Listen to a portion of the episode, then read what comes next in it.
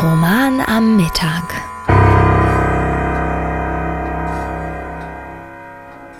Heute mit die Ballade von den Lästerzungen von François Villon.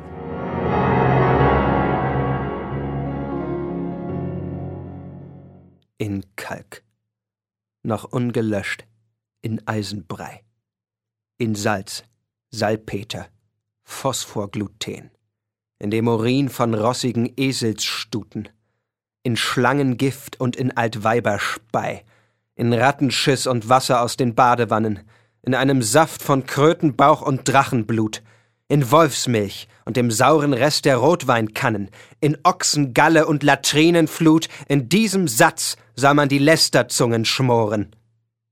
In des Katers Hirn, der nicht mehr fischt, im Geifer, der aus den Gebissen der tollen Hunde träuft, mit Apfelpiss vermischt, in Stacheln, einem Igel ausgerissen, im Regenfass drin schon die Würmer schwimmen, krepierte Ratten und der grüne Schleim von Pilzen, die des Nachts wie Feuer glimmen, in Pferderotz mit heißem Leim, in diesem Saft soll man die Lästerzungen schmoren in dem Gefäß drin alles reingerät, was so ein Medikus herausholt aus dem schwieren Gedärm an Eiter und verpesteten Sekret, in Salben, die sie in den Schlitz sich schmieren, die Hurenmenscher, um sich kalt zu halten in all dem Schmodder, den die Lust zurücklässt in den Spitzen und den Spalten.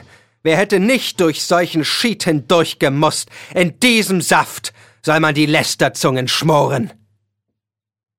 Das war die Ballade von den Lästerzungen von François Villon, die Nachdichtung von Paul Zech.